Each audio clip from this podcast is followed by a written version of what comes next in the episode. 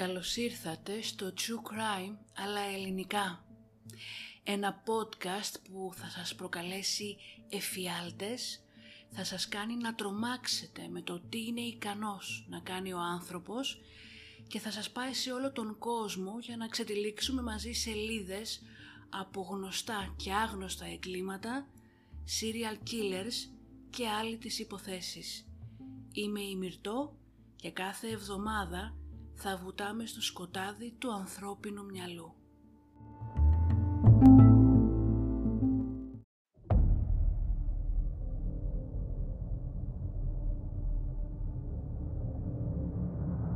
And that's where I cut her open when he told me to. Slave. There's no way around it.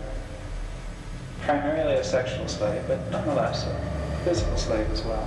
I had no intention of hurting him. I, I couldn't find any way to eat And the girl's you, meat you beat her to death with what? Uh, sledgehammer. We are all evil in some form or another.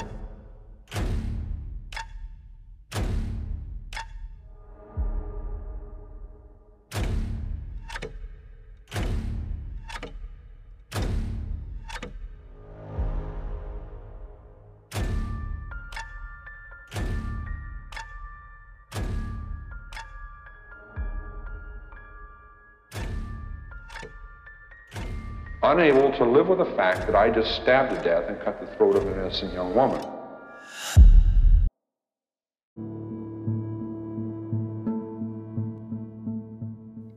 Προτού ξεκινήσω την περιγραφή του απόψινού επεισοδίου, οφείλω να σας προειδοποιήσω για το περιεχόμενό του. Το επεισόδιο αυτό περιέχει περιγραφές που θα είναι δύσκολες για πολλούς ακροατές. Μερικά από τα θέματα που θα αναφερθούν είναι ο βιασμός, η κακοποίηση παιδιών, ο αυτοτραυματισμός, τα σεξουαλικά βασανιστήρια και ο κανιβαλισμός. Εάν δεν θέλετε να ακούσετε, σας προτείνω να μην προχωρήσετε. 11 Νοεμβρίου του 1934 και βρισκόμαστε στην πόλη Washington DC στην καρδιά της Αμερικής. Ένα ανώνυμο γράμμα καταφτάνει στο σπίτι της οικογένειας Bud, μιας απλής, φτωχής και εργατικής οικογένειας που τα τελευταία έξι χρόνια είναι βυθισμένη στην θλίψη και στον πόνο, καθώς η δεκάχρονη κόρη τους, η Grace Bud, απήχθη τον Μάιο του 1928 και από τότε δεν την έχει ξαναδεί κανείς. Η μητέρα της Grace με το που παίρνει το γράμμα από τα χέρια του ταχυδρόμου το ανοίγει αμέσως. Το γράμμα αυτό έλεγε μεταξύ άλλων «Την Κυριακή 3 Ιουνίου του 1928 ήρθα στο σπίτι σας στην διεύθυνση 406 της Δυτικής 15ης Οδού. Σας έφερα τυρί κατσαρόλας, φράουλες. Φάγαμε μεσημεριανό. Η Grace κάθισε στην αγκαλιά μου και με φίλησε. Τότε αποφάσισα να την φάω. Είχα το πρόσχημα ότι θα την πάω σε ένα πάρτι. Είπατε ναι, μπορούσε να πάει. Την πήγα σε ένα άδειο σπίτι στο Βέτσεστερ που είχα ήδη διαλέξει.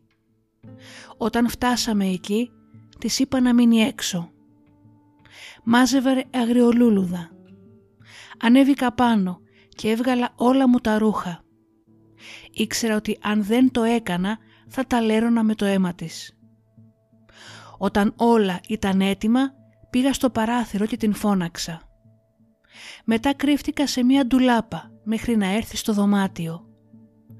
Όταν με είδε γυμνό, άρχισε να κλαίει και προσπάθησε να κατέβει τρέχοντας τις σκάλες. Την άρπαξα και είπε ότι θα το πει στη μαμά της. Πρώτα την έγδισα. Πώς κλωτσούσε. Δάγκωνε και γρατζούναγε. Την έπνιξα μέχρι θανάτου και μετά την έκοψα σε μικρά κομμάτια για να πάρω το κρέας μου στα δωμάτια μου, να το μαγειρέψω και να το φάω. Πόσο γλυκά και τρυφερά ήταν τα μικρά της οπίσθια όταν ψήθηκαν στον φούρνο. Μου πήρε εννέα μέρες για να φάω ολόκληρο το σώμα της. Δεν την γάμισα, αν και θα ήθελα. Θα μπορούσα. Πέθανε παρθένα. Μόλις τελείωσε η ανάγνωση του γράμματος, η μητέρα της Grace λιποθύμησε. Ο σύζυγός της, ο πατέρας της Grace πανικόβλητος, συνέφερε την σύζυγό του και μαζί πήγαν στο τμήμα της περιοχής τους. Η αστυνομία αποκάλυψε πως η επιστολή παραδόθηκε σε φάκελο που είχε ένα μικρό εξαγωνικό έμβλημα με τα γράμματα NYPCBA εκπροσωπώντας τον Οργανισμό Ιδιωτικών Σοφέρ της Νέας Υόρκης. Ένας θηρορός που δούλευε στην είσοδο του οργανισμού είπε στους αστυνομικούς ότι είχε πάρει μερικά από τα χαρτιά και φακέλους αλληλογραφίας στο σπίτι του, αλλά τα υπόλοιπα τα άφησε στο δωμάτιο που νίκιαζε στην οδό 200 East 52nd Street όταν μετακόμισε. Η σπιτονικοκυρά του ενοικιαζόμενου δωματίου είπε στην συνέχεια στους αστυνομικούς ότι μετά τον θηρορό νίκιασε το δωμάτιο ένας ηλικιωμένος λεπτοκαμωμένος άντρας, ο οποίος μάλιστα είχε ξενικιάσει το δωμάτιο λίγες ημέρες νωρίτερα. Είπε ότι ο γιος του ηλικιωμένου του είχε στείλει χρήματα για να πληρώσει το ενίκιο και ο άντρας την παρακάλεσε να του κρατήσει την επόμενη επιταγή του για να έρθει να την πάρει. Ο William King, ο επικεφαλής ανακριτής της υπόθεσης, αποφάσισε μαζί με δύο άντρες του να περιμένουν έξω από το δωμάτιο μέχρι να επιστρέψει ο άντρας. Ο ηλικιωμένος μετά από λίγη ώρα εμφανίστηκε. Ντυμένος με την μόδα της εποχής τότε, λεπτοκαμωμένος, γερασμένος, με λιγοστά γκρίζα μαλλιά και γκρίζο μουσάκι, κουστούμι γιλέκο και το καπέλο του, ο Άλμπερτ Φις είδε τους αστυνομικούς και κατάλαβε πως είχε έρθει το τέλος του. Αρχικά δεν προέβαλε καμία αντίσταση. Όταν όμως ένας αστυνομικός πήγε να τον πιάσει για να τον συνοδεύσει στο τμήμα για ανάκριση, ο Φις έβγαλε μία λεπίδα ξηράφη, χωρίς ευτυχώς να προκαλέσει τραυματισμούς. Με τον Φις πλέον σε χειροπέδες, τον πήγαν στο αρχηγείο της αστυνομίας. Οι αστυνομικοί δεν ήξεραν ακόμα την έκταση των εφιαλτικών εγκλημάτων του όσο τον οδηγούσαν στο τμήμα. Αργότερα όμως οι ομολογίες του και τα γράμματα που θα παραδεχόταν πως έγραψε θα τους προκαλούσαν εφιάλτες για όλη τους τη ζωή.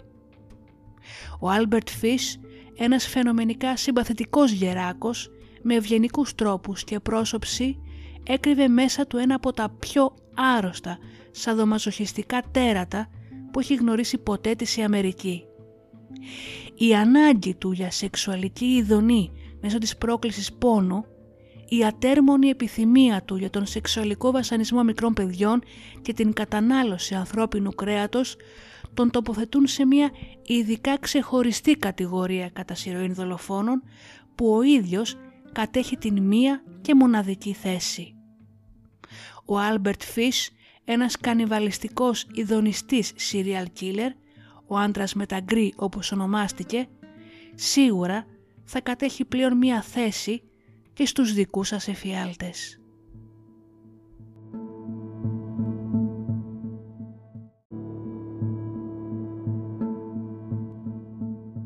Ο Άλμπερτ Χάμιλτον Φις γεννήθηκε στις 19 Μαΐου του 1870 στην Ουάσιγκτον, D.C. Ο πατέρας του, ο Ράνταλ Φις, ήταν 75 ετών τη στιγμή της γέννησής του, καθιστώντας τον 43 χρόνια μεγαλύτερο από την μητέρα του την Έλεν. Ο Άλμπερτ ήταν το μικρότερο από τα τρία εν ζωή αδέρφια του, τον Βόλτερ, την Άννη και τον Έντουιν και ο ίδιος υιοθέτησε το όνομα Άλμπερτ από ένα άλλο νεκρό μικρό αδερφάκι του. Πολλά μέλη της οικογένειάς του υπέφεραν από ψυχικές ασθένειες και ένα υπέφερε από θρησκευτική μανία. Ένα από τα αδέρφια του εισήχθη σε κρατικό ψυχιατρίο και η αδερφή του διεγνώστη με ψυχική δυσφορία. Η μητέρα του επίσης βίωνε οπτικοακουστικές παρεστήσεις. Ως παιδί ο Φις υπέστη πολλά τραυματικά γεγονότα, όπως ο θάνατος του πατέρα του το 1875 όταν ήταν μόλις 5 ετών. Με αποτέλεσμα η μητέρα του, μη μπορώντας να φροντίζει τόσα παιδιά, τον έστειλε στο ορφανοτροφείο Σεντ Τζον στην Ουάσιγκτον, το οποίο διοικούσαν καλόγριες, που μόνο θεοσεβόμενο ίδρυμα για άπορα παιδιά δεν ήταν. Καθώς ο Άλμπερτ ήταν ο μικρότερος από όλα τα αγόρια στο Ίδρυμα, ήταν και ο αποδέκτης όλης της κακομεταχείρισης και του bullying.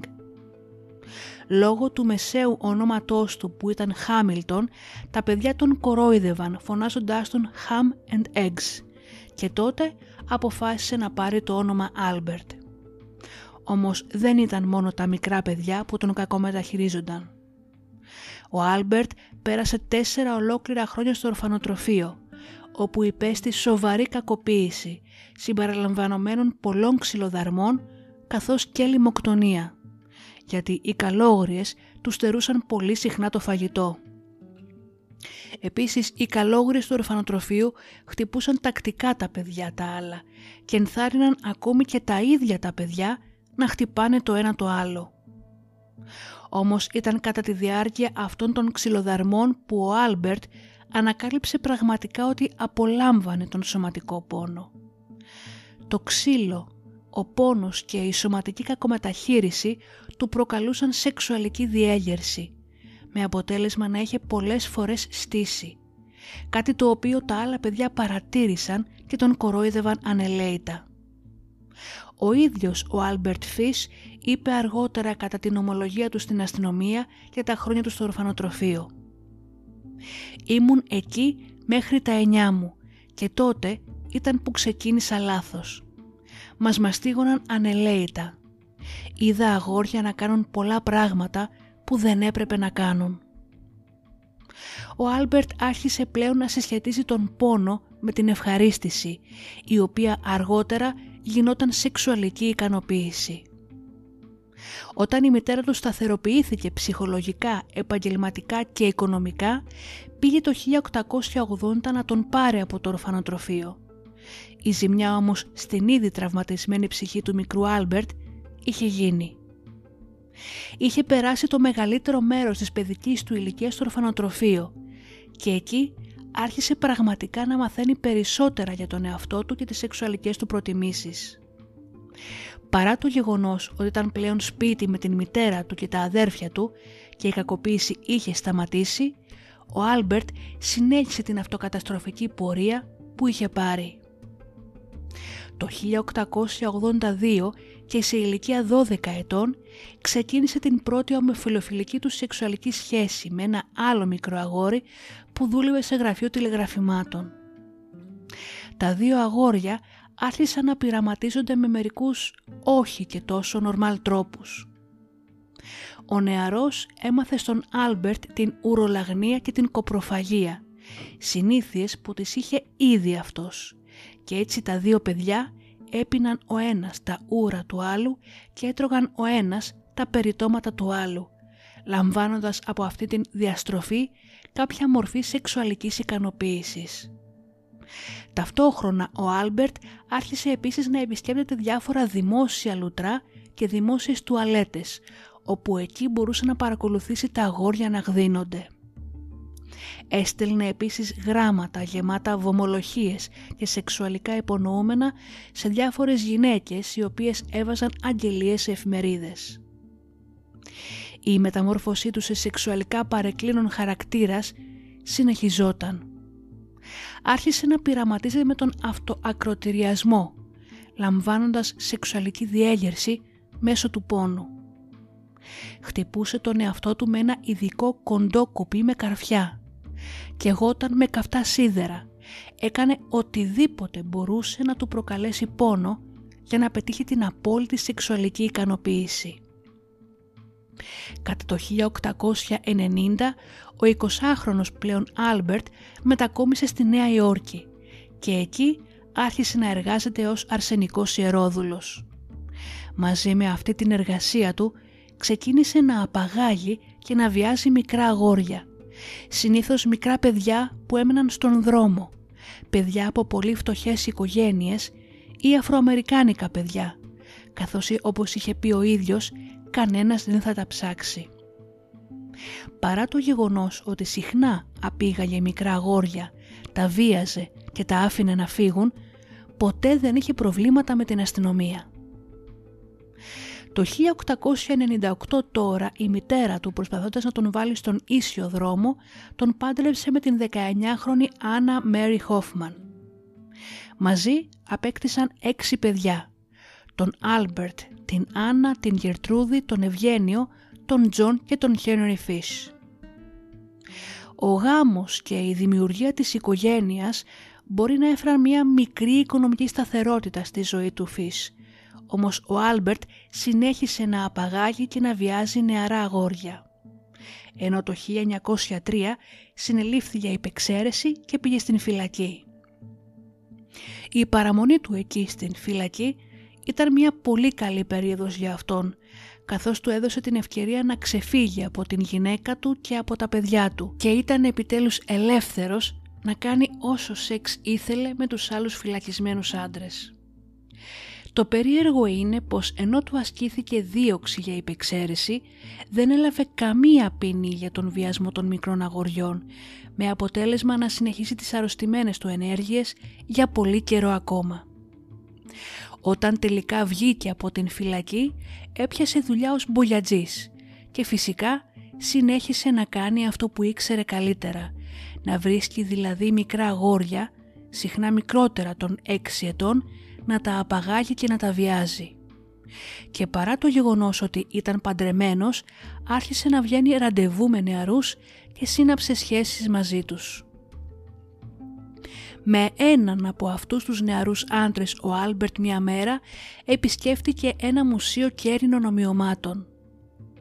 Ένα από τα εκθέματα ήταν ένα πέος, το οποίο είχε ανοιχτεί στην μέση κατά μήκος.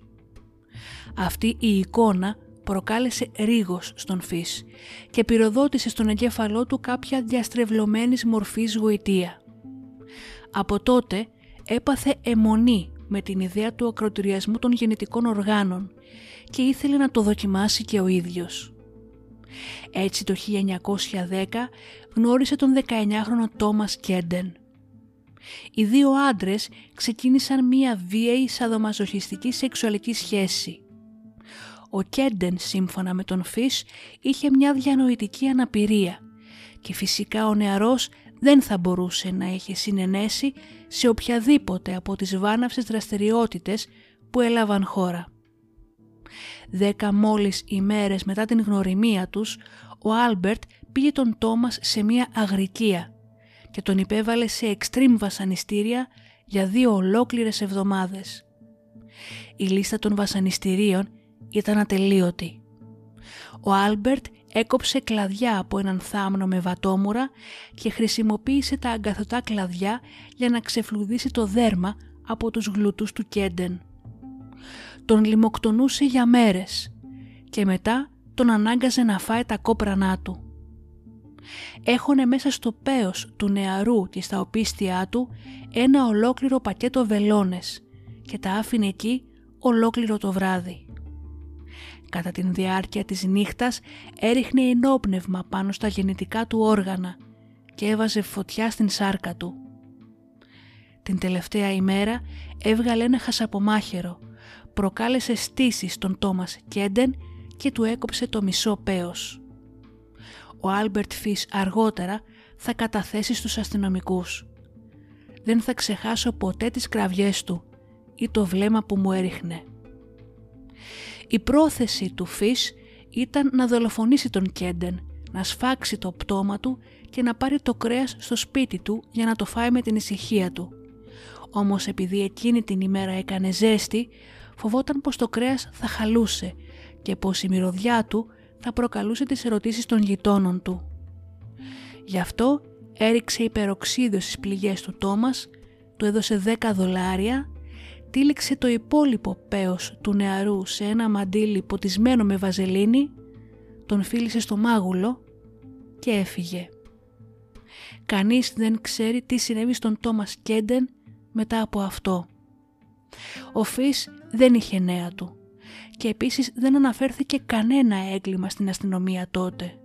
Οπότε το πιο πιθανό είναι ο Κέντεν να πέθανε αιμορραγώντας, μόνος και αβοήθητος, παρατημένος μέσα στο αγροτόσπιτο. Το 1917 η γυναίκα του Άλμπερτ τον εγκατέλειψε για τον Τζιν Στρόμπ, έναν εργάτη, παίρνοντας όλα τα υπάρχοντά τους μαζί της και αφήνοντάς τον να μεγαλώσει τα παιδιά μόνος του. Η εγκατάλειψη αυτή φαίνεται πως πυροδότησε στο ήδη αρρωστημένο μυαλό του Άλμπερτ περαιτέρω επιδείνωση της ψυχικής του υγείας. Άρχισε να έχει περίεργες ακουστικές παραισθήσεις. Άκουγε φωνές στο κεφάλι του που τον διέταζαν να προβεί σε περίεργες πράξεις. Οι φωνές που άκουγε άρχισαν να παίρνουν θρησκευτική χρειά. Ο ίδιος πίστευε ότι λάμβανε οδηγίες από τους 12 Αποστόλους. Τη λιγόταν σε χαλιά. Έβγαινε έξω από το σπίτι του και κουνούσε τη γροθιά του προς τον ουρανό, ουρλιάζοντας «Είμαι ο Χριστός» ξανά και ξανά. Έπαθε αιμονή με την ιδέα της εξηλαίωσης για τις αμαρτίες του μέσω της πρόκλησης πόνου. Μία από τις μεθόδους του ήταν να τοποθετεί βελόνες στην κοιλιά του και στη βουβονική του χώρα, ειδικά στην περιοχή μεταξύ του Οσχαίου και του Προκτού του. Στην αρχή έχωνε βαθιά τις βελόνες και τις έβγαζε αμέσως, όμως με τον καιρό τις βύθιζε τόσο βαθιά με αποτέλεσμα να μην μπορεί πλέον να τις βγάλει. Μετά την σύλληψή του, ακτινογραφίες που του έκαναν επειδή παραπονιόταν πως δεν μπορούσε να καθίσει καλά, αποκάλυψαν ότι είχε τοποθετήσει 27 βελόνες διαφόρων μεγεθών μέσα στην περιοχή της λεκάνης του και πολλές επέπλαν μέσα στην κίστη του. Άλλη μία παράξενη μέθοδος που του άρεσε ήταν να παίρνει λίγο μαλλί το οποίο το μούλιαζε σε υγρό αναπτήρα, το τοποθετούσε μέσα στον προκτό του και του έβαζε φωτιά. Μπορεί να είχε φρικιαστικά τραύματα μετά από όλα αυτά, αλλά τα φρόντιζε βάζοντας πάνω βαζελίνη και υπεροξίδιο.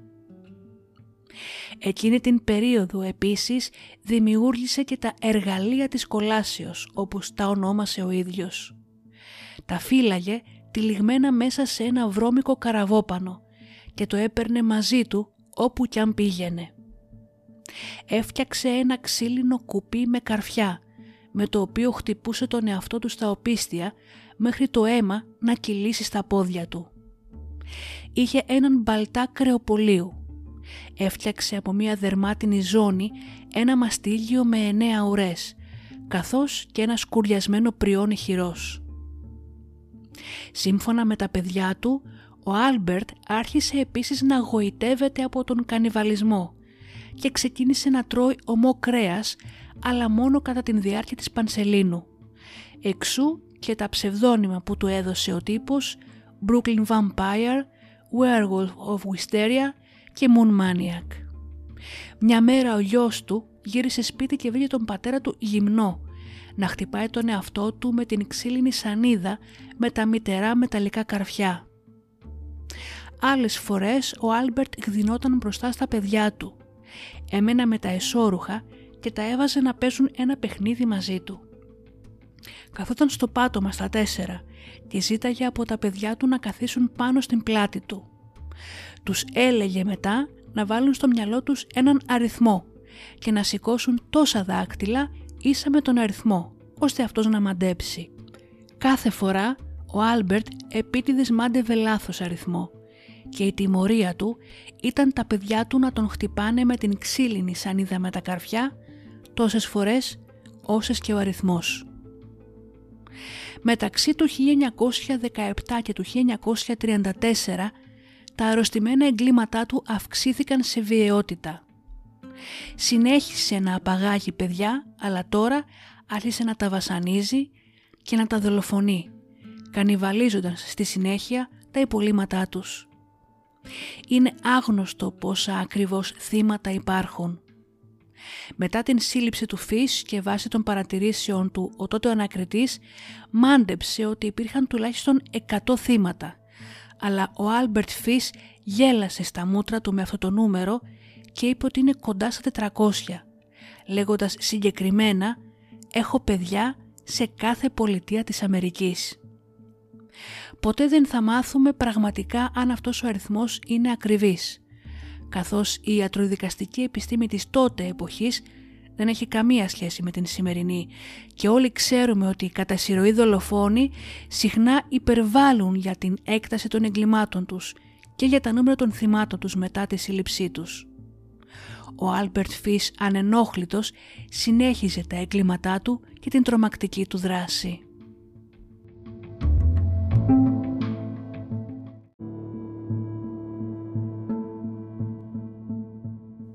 Στις 11 Ιουλίου του 1924 ο Άλμπερτ Φις άρχισε να περιφέρεται στην περιοχή για νέα θύματα.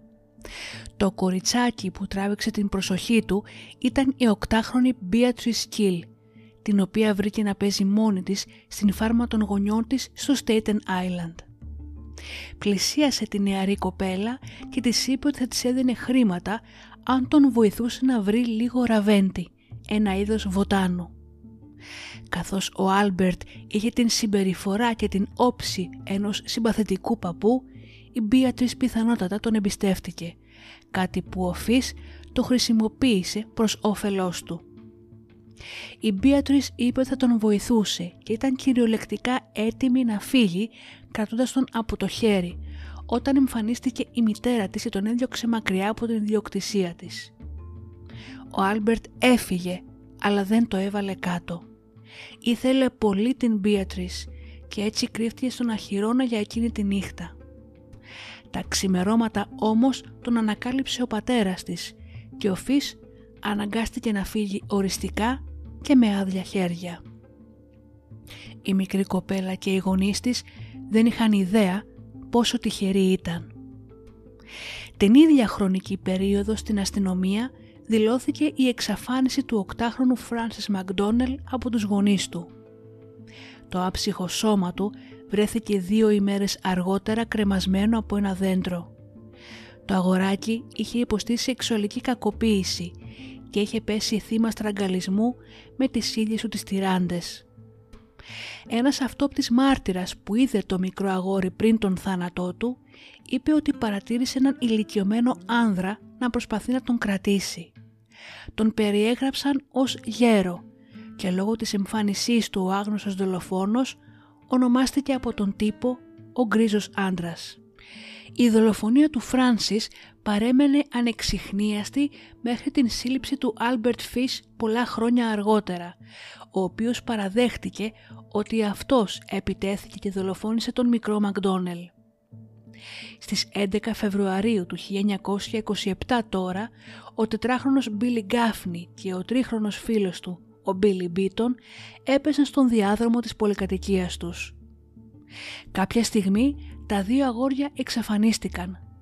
Αργότερα όμως ο Μπίλι Μπίτον βρέθηκε κρυμμένος στην στέγη του κτηρίου.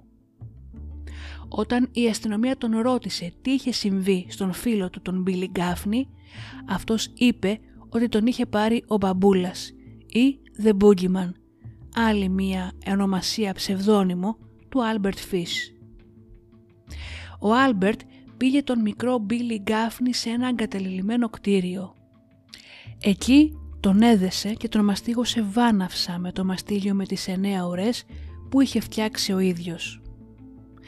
Ενώ το αγόρι ήταν ακόμα ζωντανό, ο Άλμπερτ έκοψε τα αυτιά και τη μύτη του. Έκοψε το στόμα του από άκρη σε άκρη και του έβγαλε τα μάτια. Αφού ο μικρός ξεψύχησε, ο Φις έσφαξε το σώμα του, κράτησε τα κομμάτια που ήθελε και πέταξε τα υπόλοιπα σε ένα χαντάκι. Σε επιστολή που έστειλε στον δικηγόρο του ο Άλμπερτ περιγράφει με νοσηρές λεπτομέρειες το αηδιαστικό έγκλημά του και τι ακριβώς έκανε με το κρέας από το κορμάκι του αγοριού. Και πάλι θέλω να σας προειδοποιήσω καθώς θα μεταφράσω ακριβώς και ολόκληρο το γράμμα. Εάν δεν θέλετε να ακούσετε, μην συνεχίσετε. Το γράμμα λοιπόν λέει «Τον πήγα στις χωματερές της λεωφόρου Ράικερ. Υπάρχει ένα σπίτι που στέκεται μόνο του, όχι μακριά από εκεί που τον πήγα. Πήρα το αγόρι εκεί.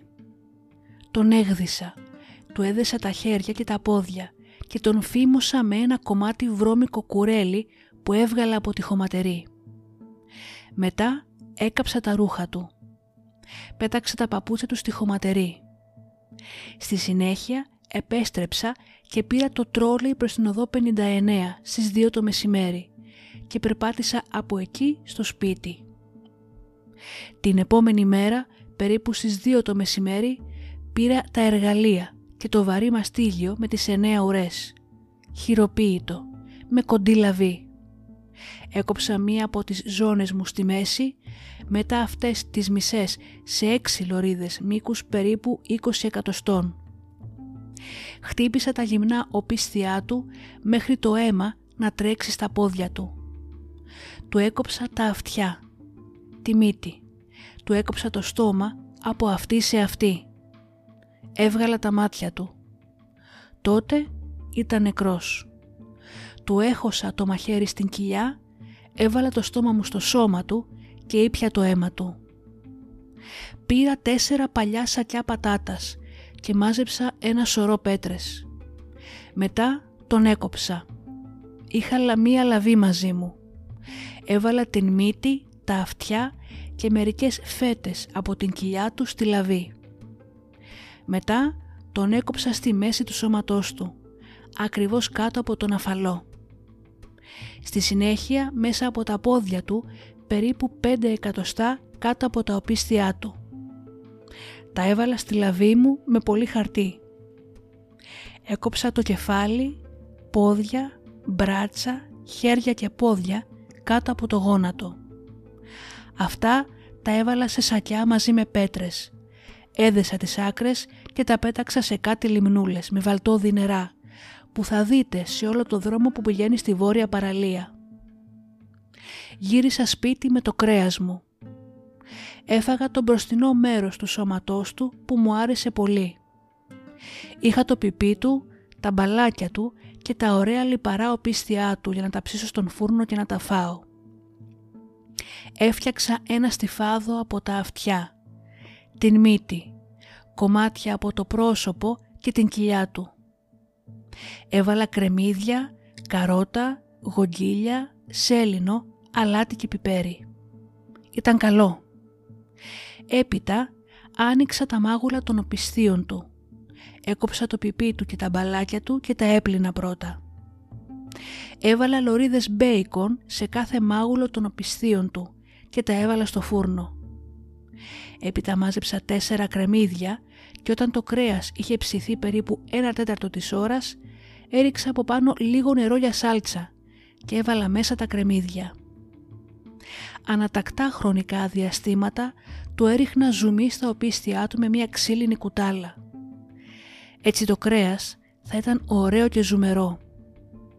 Σε περίπου δύο ώρες ήταν ωραίο και καφέ, ψημένο. Ποτέ δεν έφαγα γαλοπούλα ψητή που είχε τη μισή γεύση από το γλυκό λίπος των οπισθίων του. Έφαγα κάθε κομμάτι από το κρέας σε περίπου τέσσερις ημέρες. Το μικρό του πέος ήταν γλυκό σαν παξιμάδι, αλλά τα μπαλάκια του δεν μπορούσα να τα μασήσω. Τα πέταξα στην τουαλέτα. Το πτώμα του μικρού Μπίλι Γκάφνη δεν βρέθηκε ποτέ, αν και δεν είχε απομείνει και τίποτα. Ο Άλμπερτ Φις είχε εμμονή με την ιδέα του κανιβαλισμού και αυτό ήταν μόνο η αρχή. Δεν είναι σαφές πόσα παιδιά έφαγε ή πόσα κακοποίησε σεξουαλικά και δολοφόνησε, αλλά ήταν γνωστό ότι στόχευε άστεγα παιδιά τα οποία κανείς δεν θα τα έψαχνε ποτέ. Σύντομα ανέπτυξε μία νέα τεχνική απαγωγής παιδιών που ζητούσαν δουλειά μέσα από αγγελίες στις εφημερίδες. Ευτυχώς αυτό ήταν που θα προκαλούσε και την πτώση του Άλμπερτ Φις. Στις 25 Μαΐου του 1928 ο 18χρονος Έντουαρντ Μπαντ έβαλε μία αγγελία στην κυριακάτικη έκδοση μιας εφημερίδας που έγραφε «Νεαρός άνδρας 18 ετών επιθυμεί θέση στην εξοχή. Έντουαρντ Μπαντ 406 Δυτική 15η Οδός». Στις 28 Μαΐου του 28 ο Άλμπερτ τότε 58 ετών, επισκέφτηκε την οικογένεια Μπαντ στο Μανχάταν της Νέας Υόρκης, προσποιούμενος ότι ήθελε να προσλάβει τον Έντουαρντ για δουλειά. Συστήθηκε με ψεύτικο όνομα ως Φρανκ Χάουαρντ, αγρότης από το Farmingdale της Νέας Υόρκης και φυσικά είχε τη συμπεριφορά του συμπαθητικού παππού, όπως ακριβώς είχε πλησιάσει και τόσα άλλα παιδιά. Όταν ο Άλμπερτ έφτασε στο σπίτι της οικογένειας, συνάντησε την μικρότερη αδερφή του Έντουαρντ, την δεκάχρονη Grace, η οποία και τράβηξε αμέσως το βλέμμα του. Αργότερα θα έλεγε ότι σκόπευε να κάνει τον Έντουαρντ θύμα του και ήθελε να τον πάρει σπίτι και να τον βασανίσει, αλλά άλλαξε γνώμη και εστίασε την προσοχή του στην Grace. Κατά την πρώτη συνάντηση, ο Άλμπερτ είπε ότι ήθελε να προσλάβει τον Έντουαρντ και πως θα έστελνε κάποιον να τον πάρει σε λίγες μέρες. Αντί όμως να έρθει κάποιος, εμφανίστηκε ο ίδιος, υποτίθεται για να κανονίσει τις λεπτομέρειες με τους γονείς του Έντουαρντ σχετικά με τον φόρτο της εργασίας, με την πληρωμή και άλλα σχετικά. Καθώς ετοιμαζόταν να φύγει, ανέφερε ότι θα πήγαινε στο πάρτι γενεθλίων της ανιψιάς του και ρώτησε αν μπορούσε να πάρει μαζί του την Grace για συνοδεία. Η μικρή παρακάλεσε τους γονείς της να την αφήσουν και ενώ αυτοί στην αρχή είπαν ότι δεν πίστευαν πως ήταν καλή ιδέα, τελικά υποχώρησαν και δέχτηκαν. Έτσι ο Άλμπερτ Φις έφυγε με την Grace για αυτό το υποτιθέμενο πάρτι γενεθλίων και αυτή θα ήταν και η τελευταία φορά που θα την έβλεπαν. Όταν οι γονείς της Grace είδαν ότι δεν επέστρεφε η κόρη τους στο σπίτι, προσπάθησαν να επικοινωνήσουν με την αστυνομία, αλλά δεν είχαν πολλές πληροφορίες να τους δώσουν.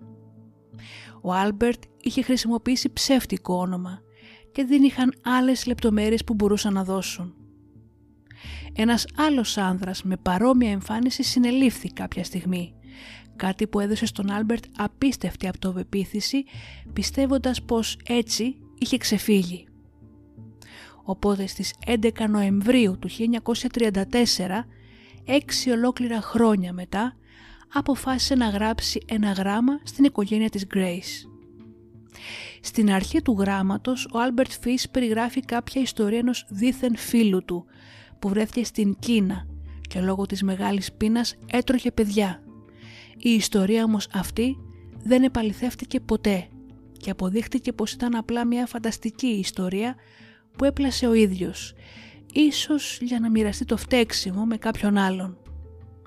Στη συνέχεια το γράμμα αναφέρεται στην μικρή Grace που αναφέραμε και νωρίτερα. Την Κυριακή 3 Ιουνίου 28 ήρθα στο σπίτι σας στην διεύθυνση 406 Δυτική 15η Οδού. Σας έφερα τυρί κατσαρόλας και φράουλες. Φάγαμε μεσημεριανό. Η Grace κάθεσε στην αγκαλιά μου και με φίλησε. Τότε αποφάσισα να την φάω. Είχα το πρόσχημα πως θα την πάω σε ένα πάρτι. Είπατε ναι, μπορούσε να πάει. Την πήγα σε ένα άδειο σπίτι στο Βέτσεστερ που είχα ήδη διαλέξει. Όταν φτάσαμε εκεί, της είπα να μείνει έξω. Μάζευε αγριολούλουδα. Ανέβηκα πάνω και έβγαλα όλα μου τα ρούχα. Ήξερα πως αν δεν το έκανα θα τα λέρωνα με το αίμα της. Όταν όλα ήταν έτοιμα πήγα στο παράθυρο και την φώναξα. Μετά κρύφτηκα σε μία ντουλάπα μέχρι να έρθει στο δωμάτιο. Όταν με είδε γυμνό άρχισε να κλαίει και προσπάθησε να κατέβει τρέχοντας τις σκάλες. Την άρπαξα και αυτή είπε πως θα το πει στη μαμά της. Πρώτα την έγδισα. Πώς κλωτσούσε, δάγκωνε και γρατζούναγε. Την έπνιξα μέχρι θανάτου και μετά την έκοψα σε μικρά κομμάτια για να πάρω το κρέας μου στα δωμάτια μου, να το μαγειρέψω και να το φάω. Πόσο γλυκά και τρυφερά ήταν τα μικρά της οπίσθια όταν ψήθηκαν στον φούρνο. Μου πήρε εννέα μέρες για να φάω ολόκληρο το σώμα της. Δεν την γάμησα, αν και θα ήθελα και θα μπορούσα. Πέθανε παρθένα. Ο Άλμπερτ Φις ομολόγησε την δολοφονία της Grace Budd σχεδόν αμέσως. Ήξερε ότι είχαν όλα τελειώσει, οπότε άρχισε να μιλάει. Αν και ήταν ξεκάθαρο ότι ήταν ένας ψυχαναγκαστικός ψεύτης και ήταν δύσκολο να καταλάβεις πότε έλεγε αλήθεια και πότε απλά φούσκωνε την υπερηφάνειά του. Είπε στην αστυνομία πως το καλοκαίρι του 28 είχε νικηθεί από την δίψα του για αίμα, από την ανάγκη του να σκοτώσει. Έγραψε επιστολές στους δικηγόρους του όπου παραδεχόταν τους φόνους άλλων δύο μικρών αγοριών και ανέφερε λεπτομερώς όλα τα φρικτά πράγματα που τους είχε κάνει. Δικάστηκε την Δευτέρα 11 Μαρτίου του 1935, μια δίκη που κράτησε 10 ημέρες. Δήλωσε παράνοια και ισχυρίστηκε ότι άκουγε φωνές από τον Θεό που του έλεγε να σκοτώσει παιδιά. Αρκετοί ψυχίατροι κατέθεσαν τα σεξουαλικά φετίχ του, αλλά διαφωνούσαν ως προς το εάν αυτές οι δραστηριότητες σήμαιναν πως ήταν παράφρον. Στο τέλος του δικαστήριο τον βρήκε σώα στα σφρένας και κηρύχτηκε ένοχος. Ο δικαστής του έδωσε την θανατική ποινή στην ηλεκτρική καρέκλα. Μόλις ο Άλμπερτ Φις άκουσε ότι θα θανατωθεί στην ηλεκτρική καρέκλα, τα μάτια του μεγάλωσαν και γυάλιζαν με ενθουσιασμό. Είπε στους δεσμοφύλακες που ήταν δίπλα του «Τι συγκίνηση θα είναι αν πρέπει να πεθάνω στην ηλεκτρική καρέκλα. Θα είναι η υπέρτατη ηδονή. Το μόνο που δεν έχω δοκιμάσει». Ο Άλμπερτ Φις εκτελέστηκε στις 16 Ιανουαρίου του 1936. Λίγο πριν ο δεσμοφύλακας γυρίσει τον διακόπτη, ο Άλμπερτ δήλωσε «Δεν ξέρω καν γιατί είμαι εδώ».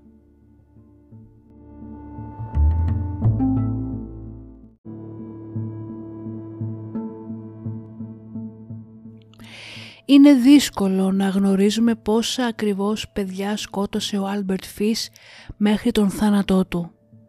Σίγουρα υπάρχουν πολλά περισσότερα θύματα που ποτέ δεν θα ταυτοποιηθούν. Πολλά χρόνια αργότερα τα εγκλήματα του Άλμπερτ θα εμπνεύσουν τον δημιουργό του χαρακτήρα Χάνιμπαλ Λέκτερ. Κανείς όμως δεν θα μπορέσει να αντικαταστήσει τον άνθρωπο με τα γκρι, αυτόν τον ευγενικό γεράκο που η όψη του σου εμπνέει εμπιστοσύνη. Μέχρι την στιγμή όμως που θα σου διαμελήσει το κορμί. Σας ευχαριστώ που και σήμερα με ακούσατε. Να είστε καλά και τα λέμε στο επόμενο επεισόδιο.